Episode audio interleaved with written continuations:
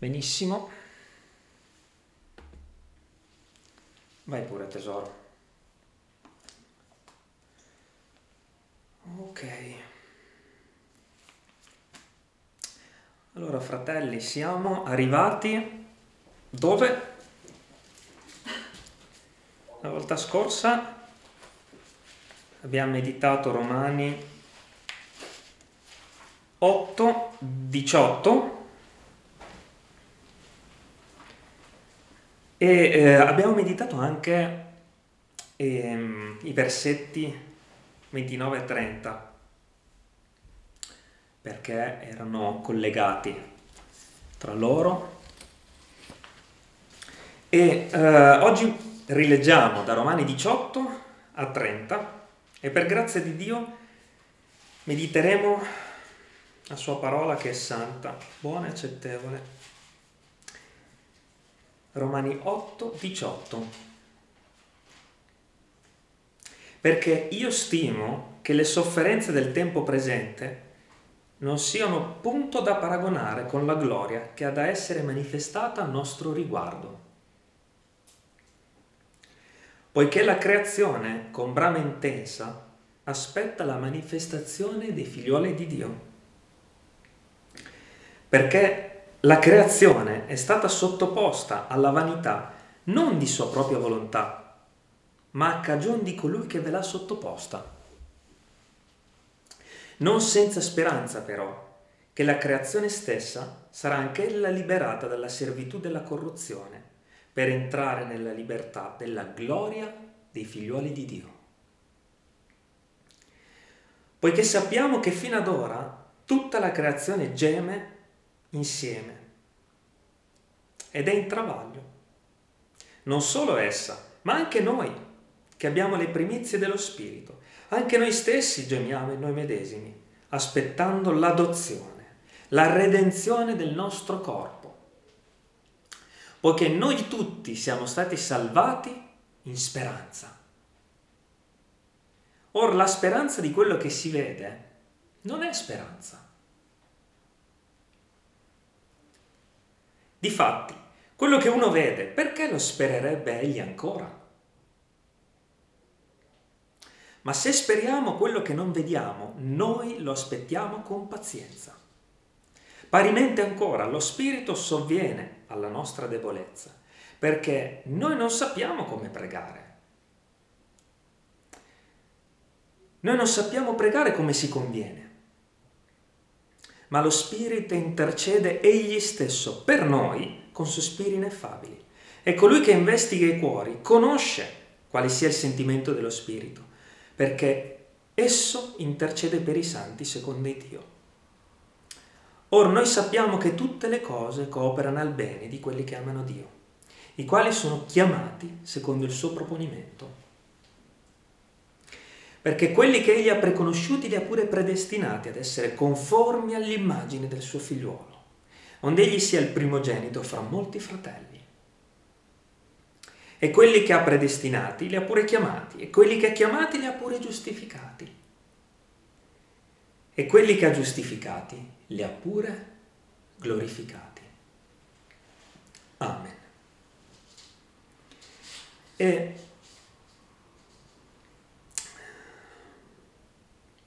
leggiamo, iniziamo la nostra meditazione dopo la scorsa volta, dal versetto 19. Poiché la creazione, con brama intensa, aspetta la manifestazione dei figli di Dio. Chi è che ha da essere manifestato? I figli di Dio. E è molto interessante perché, cioè, com'è possibile che la creazione aspetti la manifestazione dei figli di Dio? In che senso? Che cosa vuol dire questa manifestazione? Che cosa vuol dire aspettare la manifestazione dei figli di Dio e soprattutto perché? E c'è una cosa che noi tutti dobbiamo eh, ricordare ci sarà un giorno in cui noi saremo manifestati. Ne abbiamo parlato la volta scorsa, se vi ricordate. E questo giorno, il giorno in cui saremo manifestati, il giorno in cui saremo glorificati, il giorno in cui avremo un nuovo corpo, avverrà, si verificherà. Dio lo ha stabilito. E la cosa interessante è scritta qui che la creazione aspetta la nostra manifestazione. Ed è una cosa che sfugge, eh, cioè che noi non riusciamo ad abbracciare col nostro pensiero. La creazione aspetta la nostra glorificazione. E quel giorno ci sarà. Noi saremo glorificati. Ma perché la creazione lo aspetta? Il giorno che è descritto in Seconda Pietro, ricordiamocelo sempre, fratelli, si verificherà. In Seconda Pietro 3:13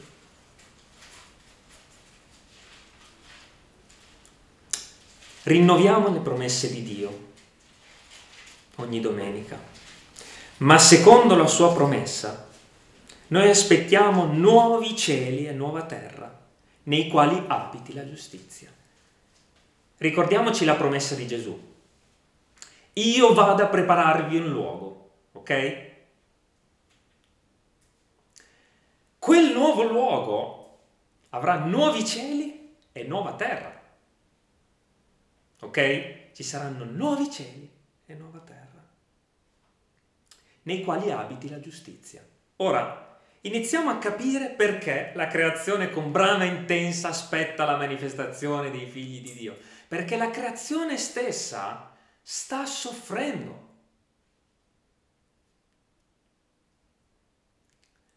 Il mondo sta o non sta soffrendo? Il mondo viene o non viene sconvolto dai venti climatici, da terremoti? Le piante muoiono o no? Gli, animali si assassinano o no tra loro. Tutta la creazione. Okay? Un giorno i cieli si dissolveranno, dice la parola di Dio, e ci saranno nuovi cieli e nuova terra. E la creazione tutta sta aspettando quel giorno. E finché quel giorno non avverrà, la creazione sarà in continua sofferenza. Quando noi vediamo un olivo centenario che muore, quella è proprio questa parola, la creazione geme. Quando vediamo i leoni che sbranano i loro stessi figli perché altrimenti um, quei cuccioli diventeranno magari capobranco, questa è la creazione che geme ed è in travaglio. E i responsabili, fratelli e sorelle, siamo noi. Ok? Quindi, quando quel giorno avverrà, la stessa creazione, tutto il creato, sarà tutto nuovo. Per questo quel giorno noi pensiamo che sia, saremo gli unici a beneficiare di quel giorno glorioso in cui saremo eh, manifestati. No, sarà, una, sarà qualcosa che non possiamo comprendere. La stessa creazione sarà riscattata e avrà nuove sembianze. E la cosa interessante è che chi è stato a sottoporre questa creazione alla sofferenza? Adamo. Chi è che ha permesso che la creazione soffrisse? Chi è che ha permesso che la creazione vivesse questi migliaia di anni nella più totale sofferenza, perché noi tutti sappiamo che quando vediamo quei ghiacciai che erano profondi 60 metri sciogliersi, chi è che ha permesso tutto questo? Genesi 3, 17. È come se la creazione ci guardasse e ci dicesse, io sono così per colpa tua. E Adamo disse, perché hai dato ascolto alla voce della tua moglie e hai mangiato del frutto dell'albero circa il quale io ti avevo dato quest'ordine, non ne mangiare, il suolo sarà maledetto per causa tua. E oltre a questo ne mangeremo con affanno. No? Il suolo è maledetto a causa nostra. E quindi è chiaro che quel giorno glorioso nei quali ci saranno nuovi cieli e nuova terra è atteso da tutto il creato. Sarà un evento che non possiamo capire. E vi ricordate quella parola che abbiamo letto in Apocalisse 21? L'altra volta abbiamo letto della Nuova Gerusalemme, questa volta leggiamo in Apocalisse 21 di quel giorno che si verificherà.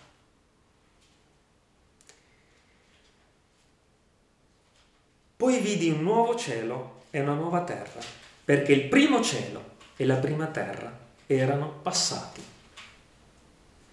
e il mare non era più. E vidi la santa città, la nuova Gerusalemme, scendere giù dal cielo da presso a Dio, pronta come una sposa adorna per il suo sposo. E di una gran voce dal trono che diceva, ecco il tabernacolo di Dio con gli uomini, ed egli abiterà con loro, ed essi saranno suoi popoli, e Dio stesso sarà con loro, e sarà loro Dio. Ok? Dove abiterà Dio? Con noi. In quei nuovi cieli e in quella nuova terra. Ok? Fino ad allora, fratelli e sorelle, questa creazione che sta aspettando quel giorno è sottoposta alla vanità. E attenzione, perché questo mi ha fatto molto, molto riflettere. Perché noi pensiamo che il peccato riguardi solo noi stessi. Sempre. Fateci caso. Pensate per voi stessi. Se commetto un peccato, nella maggior parte dei casi, penso anche che per quel peccato pagherò solo io, riguarda solo me e non coinvolge nessun altro. Ok? Il peccato non è una banalità. Il peccato ha sempre delle conseguenze per noi e attorno a noi. Oh, la creazione è stata contagiata dal peccato di Adamo. Ok? Tutt'oggi non sono cambiate le cose. Il mio peccato contagia. Quante volte abbiamo sentito l'ha fatto lui, lo faccio anch'io. Beh, se l'ha fatto lui l'ha passata liscia, è un esempio di come il peccato non riguarda solo noi stessi. Noi possiamo commettere un peccato e dopo molti anni, magari, quel peccato lì ci accorgiamo che attorno a noi ha avuto delle conseguenze. La lezione è che il peccato non riguarda solo noi stessi, così come quello che facciamo di buono non riguarda solo noi stessi. Noi abitiamo questo mondo, noi lo abitiamo. Non riguarda tutto solo noi stessi. Quando pensiamo a qualcosa e quando agiamo e quando ci muoviamo, io ho attorno a me delle persone. Questo mondo lo popoli tu, lo popolo io. Questo mondo è calpestato tutti i giorni da uomini e donne. E tutto quello che dall'antichità noi facciamo si ripercuote sulla terra. Ok? Ma che cos'è questa vanità? Che cos'è la vanità? Bella domanda, vero? Che cos'è la vanità? Ce lo dobbiamo chiedere, fratelli, perché scopriremo che il creato è sottoposto a una vanità molto particolare. La vanità è tutto quello che è, come dire, su, mm, come dire, quasi uh, quella vanagloria, no? Quella futilità, quella futilità unita all'orgoglio, ok? La creazione è stata sottoposta alla nostra, nostra vanità e orgoglio del cuore. Sfruttiamo la terra per produrre frutto e dopo l'abbandoniamo. Sfruttiamo le risorse minerarie per la nostra gloria e dopo l'abbandoniamo. Sfruttiamo questa terra e la abbandoniamo. Tutto quello che facciamo da quando abbiamo peccato è vanità. Vanità, futilità. E infatti siamo andati persino a cercare su Marte per cercare qualcos'altro da distruggere. Vanità! La creazione è stata sottoposta alla vanità quale? Del mio cuore. Chi di noi si interessa se la mia auto inquina eh, o meno quando andiamo in giro? Nessuno. La creazione è sottoposta a vanità. Ma questo finirà, l'ha detto Dio. Questo finirà Ci sarà un momento che Dio ha decretato in cui tutto questo finirà. Dio non ci concede oltre. Ok? E di sicuro chi pecca fa un torto all'anima sua, è scritto, no? Ebbene, di sicuro è scritto chi pecca fa un torto all'anima sua, però non solo perché la somma della parola è verità. La somma. Chi pecca fa un torto all'anima sua, sì, ma chi pecca abita anche questa terra, ha dei vicini, ha dei colleghi, ha dei genitori. Ok? Fratelli, tutto quello che riguarda noi non riguarda in realtà solo ed esclusivamente la mia intimità. Ci sono sempre delle ripercussioni, sempre. E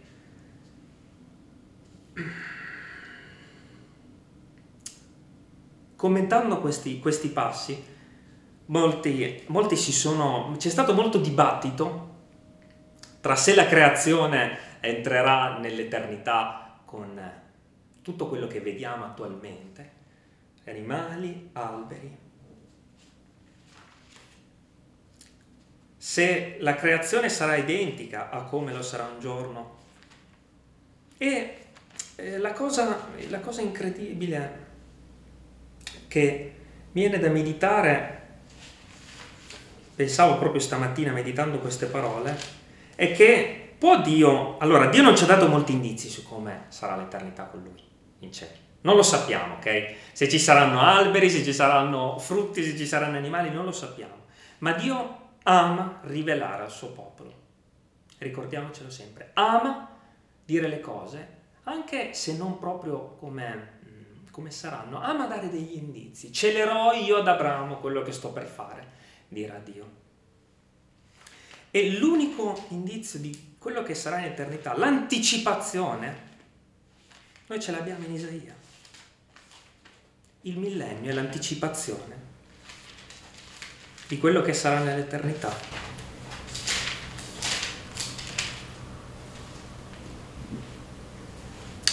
Se vogliamo avere un indizio di quello che vivremo nel cielo, gloria a Dio, l'unico indizio che ci ha dato il Signore è sì quello dei Vangeli, in parabole soprattutto, ma l'indizio più vicino è soprattutto quello dei mille anni che vivremo con Gesù. Isaia 11, versetto 6. Il lupo abiterà con l'agnello e il leopardo giacerà col capretto. Il vitello, il giovane leone, il bestiame ingrassato staranno assieme e un bambino li condurrà. La, va- la vacca pascolerà con l'orsa, i loro piccini giaceranno assieme e il leone mangerà lo strame col bue. Il lattante giocherà sul nido della vipera e il divezzato stenderà la mano sul covo del basilisco. Non si farà né male né guasto su tutto il mio monte santo, poiché la terra sarà ripiena della conoscenza dell'Eterno, come il fondo del mare, delle acque che lo coprono. Questo è un indizio di quello che sarà in cielo. Okay? Una breve anticipazione che durerà solo mille anni, quella durerà tutta l'eternità con i nuovi cieli e la nuova terra. Questa è l'anticipazione. Okay? Non c'è dato di capire se nel cielo saremo così, avremo lo... Non c'è dato di capire, non lo possiamo sapere, ok? Ma è bello perché Dio affianca in tutta la parola i mille anni all'eternità. Mille anni all'eternità. Lo fa anche in Isaia 60. Lo fa anche in Isaia 65. Leggiamo brevemente Isaia 60, poi leggiamo Isaia 65, perché a noi interessa capire. Più che capire, gioire. Gioire. Perché stiamo meditando romani, la parola va meditata, va masticata. Isaia 60, versetto 19. Non più sole sarà la tua luce. Quest'oggi lo dice Dio a te non più il sole sarà la tua luce nel giorno e non più la luna ti illuminerà col suo chiarore, ma l'Eterno sarà la tua luce perpetua e il tuo Dio sarà la tua gloria. Il tuo sole non tramonterà più e la tua luna non scemerà più, poiché l'Eterno sarà la tua luce perpetua e i giorni del tuo lutto saranno finiti. Passiamo a Isaia 65 e vedremo come Dio affianca questo esempio dei mille anni all'eternità, esempio dei mille anni all'eternità. Se vogliamo capire come sarà in cielo, il Signore non ce l'ha nascosto, sarà meraviglioso. Versetto 17, Isaia 65. Poiché ecco, io creo dei nuovi cieli e una nuova terra e non ci sarà più delle cose di prima. Esse non torneranno più in memoria. È chiaro che qui sta parlando dell'eternità, no? Nuovi cieli e nuova terra. Rallegratevi, sì, festeggiate in perpetuo, per quanto io sto per creare, poiché ecco, io creo Gerusalemme per il gaudio e il suo popolo per la gioia. Ed ecco, ed io festeggerò a motivo di Gerusalemme e gioirò del mio popolo Qui non si udiranno più voci di pianto né gridi di angoscia. Non vi sarà più né avvenire bimbo nato per pochi giorni, né vecchio che non compia il numero dei suoi anni. Chi morrà cent'anni morrà giovane. Ah, ma nell'eternità non si muore. E il peccatore sarà colpito dalla maledizione a cent'anni. Ed essi costruiranno case e le abiteranno, pianteranno vigne e ne mangeranno il frutto. Non costruiranno più perché un altro li abiti. Anche questo, quando si verificano delle guerre, che queste persone abitano in delle case che devono essere abbandonate per essere lasciate a qualcun altro che conquista, non succederà più. Quindi avremo delle case? Non le avremo? Vedete come l'esempio dei mille anni viene sempre affiancato da Dio all'eternità. Fratelli, questi nuovi cieli e nuova terra di cui abbiamo parlato prima sono stati affiancati a mille anni. E ci piace, visto che stiamo meditando Romani, ci piace capire queste cose, scrutarle, investigarle. Perché versetto 21 dice di Romani 8, non senza speranza, però che la creazione stessa sarà anch'ella liberata dalla servitù della corruzione per entrare nella libertà della gloria dei figlioli di Dio. Quindi la speranza, ce lo dice, ce lo dice Paolo, ci dà un indizio che la creazione stessa subirà una trasformazione ed entrerà nella gloria con noi, ok? Non sappiamo quali sembianze avremo, sappiamo che non avremo più marito e moglie, quindi tante cose potrebbero cambiare radicalmente, no? Però la speranza è che la creazione stessa tutto questo che vediamo, questi terremoti, questi sconvolgimenti, queste alluvioni, tutta questa natura che è sconvolta dagli eventi, non ci sarà più. Ok? I responsabili siamo noi. E siccome Dio ha distrutto tutto quello che, tutto quello che la nostra carnaccia sarà distrutta per l'eternità, avremo un corpo nuovo anche quello, anche le conseguenze di quello che abbiamo combinato una volta, saranno, sarà tutto rinnovato. Era necessario meditare questa parola perché stiamo meditando Romani. Ora, versetto 22, poiché sappiamo che fino ad ora tutta la creazione geme ed entra vaglio.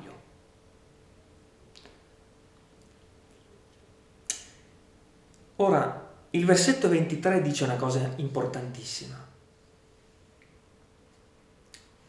Dice, non solo la creazione, ma anche noi che abbiamo le primizie dello Spirito.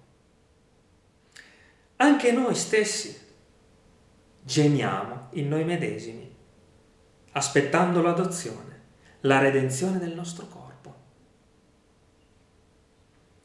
Ed è molto bello perché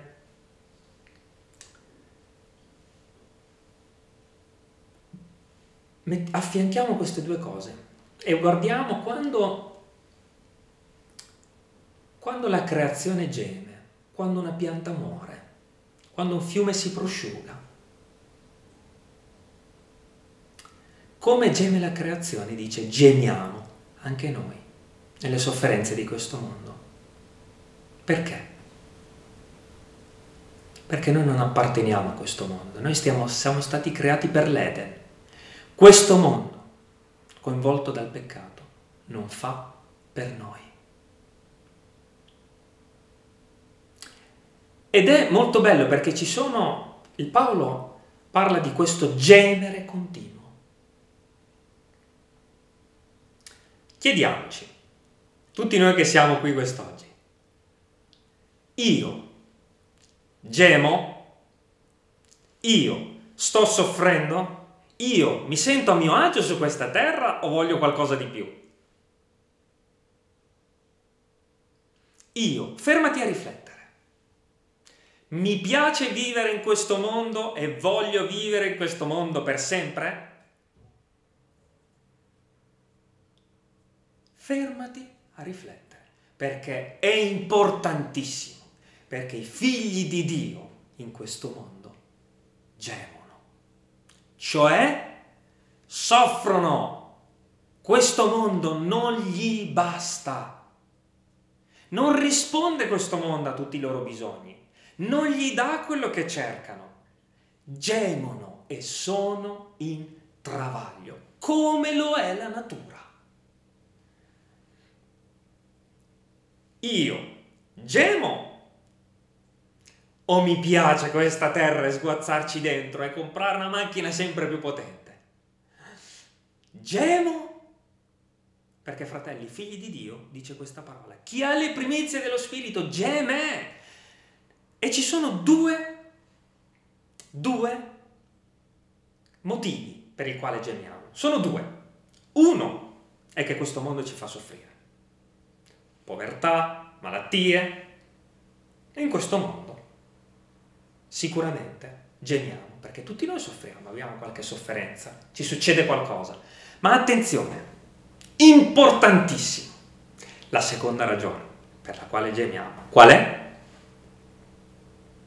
Che vogliamo stare lì, che vogliamo stare in cielo, che vogliamo che quel giorno si manifesti. E chi si trova bene nel mondo non geme e non vuole il cielo. Io gemo di questo in questa maniera, cioè soffro perché non mi trovo bene nel mondo o perché voglio stare alla presenza di Dio. Sono due cose diverse, molto diverse. Per, di cosa soffro? Per il fatto che soffro nel mondo o perché voglio stare alla presenza di Dio? Sono due modi. E qualcuno dice che non è giusto um, dire che soffri per il mondo. Sapete, c'è un po' anche questa moda di dire no, no, io nel mondo comunque ho Dio, sto bene. E c'è un po' questa, uh, questa lotta di dire no, no, ma poi il mondo non mi fa soffrire così tanto perché io ho Dio. Io credo che queste due sofferenze si trovano in tutti i credenti.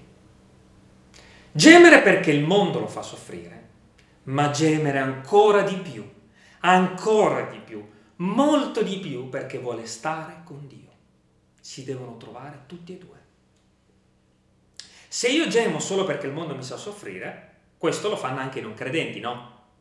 Giusto? Ma qui dice gemiamo avendo le primizie dello Spirito, sta parlando di un gemere diverso Io soffro perché voglio vedere Dio e incontrare Dio, o soffro solo perché non sto bene nel mondo.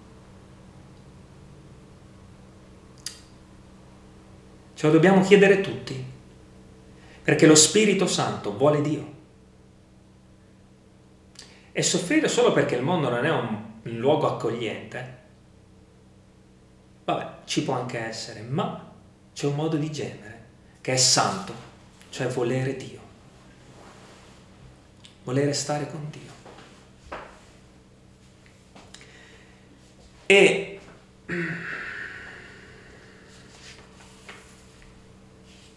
è molto bello perché quel giorno non sappiamo quando arriverà, ok? Noi tutti non sappiamo quando ci saranno nuovi cieli e nuova terra. Non ci è dato di sapere quale sarà il giorno, ma, ma possiamo incontrare già Dio adesso. E questo gemere che noi abbiamo, cioè volere Dio, volere Dio, volere Dio, può essere soddisfatto nella cameretta quando chiudiamo la porta e incontriamo Dio. Quindi, se stai gemendo perché quel giorno vuoi che si manifesti, sappi che quando chiudi la cameretta puoi avere un'anticipazione di quel giorno e puoi incontrare Dio. Chiudendo la cameretta, chiudendo la porta della tua cameretta, serrato nell'uscio, offri orazione al tuo Dio e lo incontri. E quel gemere viene saziato quella sofferenza del cuore che non gli basta il mondo, viene saziata.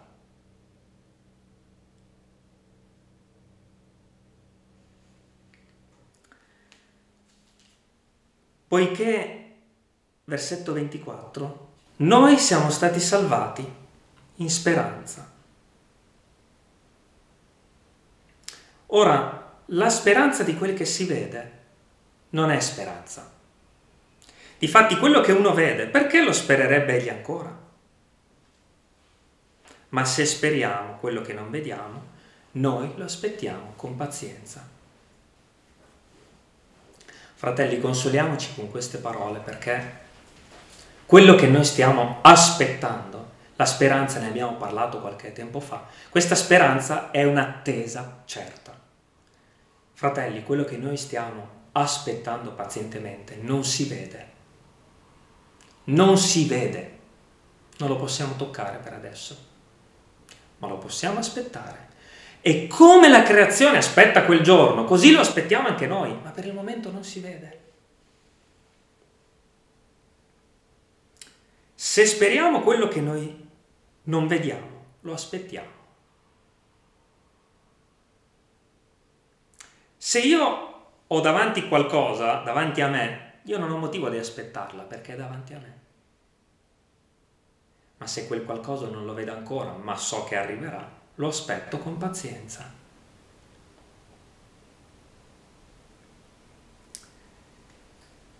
Versetto 26. Parimente ancora, lo Spirito sovviene alla nostra debolezza, poiché noi non sappiamo pregare come si conviene, ma lo Spirito intercede egli stesso per noi con sospiri ineffabili. È bello perché dice versetto 26, parimente, no? Parimente. Come la creazione aspetta qualcosa che verrà da lassù, come noi aspettiamo qualcosa che verrà da lassù, parimente. Noi, quando preghiamo, lo Spirito, ok? Parimente, come aspettiamo quel giorno, alla stessa maniera, dobbiamo prendere da Dio, prendere da Dio, raccogliere tutti i frutti spirituali parimente. Ok? Lo spirito sovviene alla nostra debolezza, cioè da lì viene quello che sovviene alla nostra debolezza, non da qui, da lì. E infatti dice, non sappiamo pregare, è normale, non sappiamo pregare come si conviene. A chi sa pregare? Se non lo fa lo spirito, chi sa pregare? chi. E quindi è giusto che la parola dica, guardate, come la terra, come l'uomo sta aspettando da lassù, chi prega è solo lui, lo Spirito Santo. E, attraverso il cuore prega. Parimente, lo Spirito sovviene alla nostra debolezza, cioè come tutto verrà colmato dal cielo. La nuova Gerusalemme scenderà dal cielo, che è la Chiesa, no? Alla stessa maniera, questo vuoto oggi lo colma solo quello che viene dal cielo. Se io non so pregare, è normale non pregherò mai come si conviene. Per questo Dio dice, apri la tua bocca e io la riempirò. Salmo 81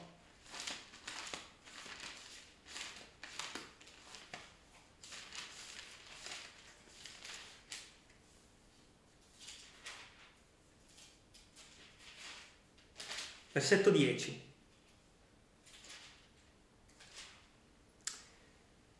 Io sono l'Eterno, l'Iddio tuo, che ti fece risalire dal paese d'Egitto. Allarga la tua bocca ed io la riempirò. Se noi non mangiamo, non apriamo la bocca, da dove viene? L'abbondan- dall'abbondanza del cuore dirà Gesù la bocca parla, ok? Apri la bocca, fai entrare questa e poi parla. Perché se non viene da lì, non pregherò come si deve. Apri la tua bocca, io ti darò da mangiare. E poi quando l'aprirai, sarà lui a parlare. Ma apri la tua bocca e io la riempirò. Perché tu non sai pregare come si conviene. Chi può farlo? E colui che investiga i cuori conosce qual sia il sentimento dello Spirito, perché esso intercede per i santi secondo Dio.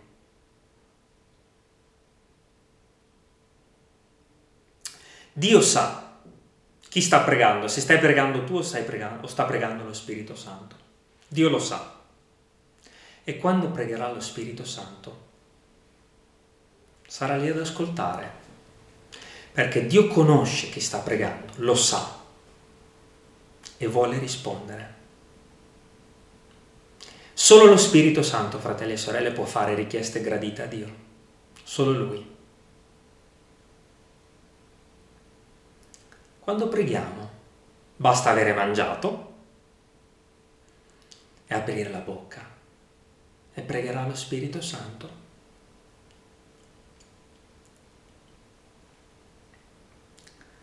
E colui che investiga i cuori conosce quale sia il sentimento dello Spirito, perché esso intercede per i santi, secondo Dio. Fratelli, abbiamo un intercessore, che è lo Spirito Santo.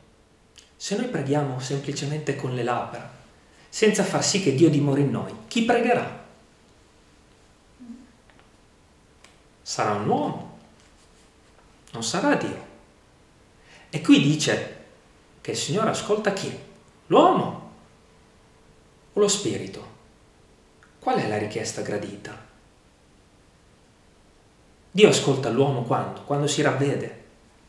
Sì, ma quando l'uomo è un figlio di Dio, in quel momento si aspetta Dio che sia lo Spirito Santo a parlare con lui.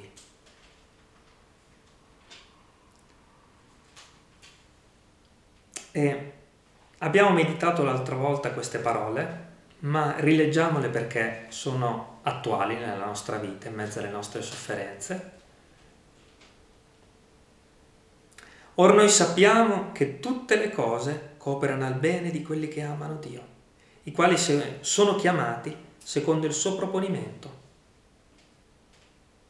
Ricordiamocelo sempre che tutte le cose cooperano, anche le cose brutte tutto coopera per un piano perfetto, preciso, che Dio conosce, noi no. Perché vi ricordate l'esempio di stamattina? Cosa vuole Gesù quando va ai discepoli? Quando va dal padre del bambino epilettico? La fede. Tutto coopera. quel bambino, ha portato quell'uomo da Gesù. Tutto coopera. Ha avuto magari un bambino per dieci anni con la stessa malattia e tutti i giorni quel bambino veniva gettato o nel fuoco o nell'acqua, no? Ma quello serviva a qualcosa, cioè a portare quell'uomo un giorno davanti a Gesù. Tutte le cose cooperano al bene di quelli che amano Dio. Perché quelli che egli ha preconosciuti,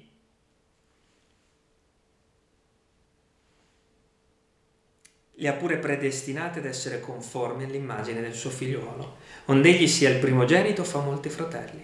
E quelli, li ha, e quelli che ha predestinati li ha pure chiamati, e quelli che ha chiamati li ha pure giustificati, e quelli che ha giustificati. Cosa manca? Quello di cui abbiamo letto fino adesso, la glorificazione dei figlioli di Dio. Ma li ha già glorificati e stiamo aspettando. Gloria al Signore. Che la parola mangiata questa mattina ci dia tanto, ci arricchisca, ci benedica e porti frutto nella nostra vita alla gloria del Signore. Amen.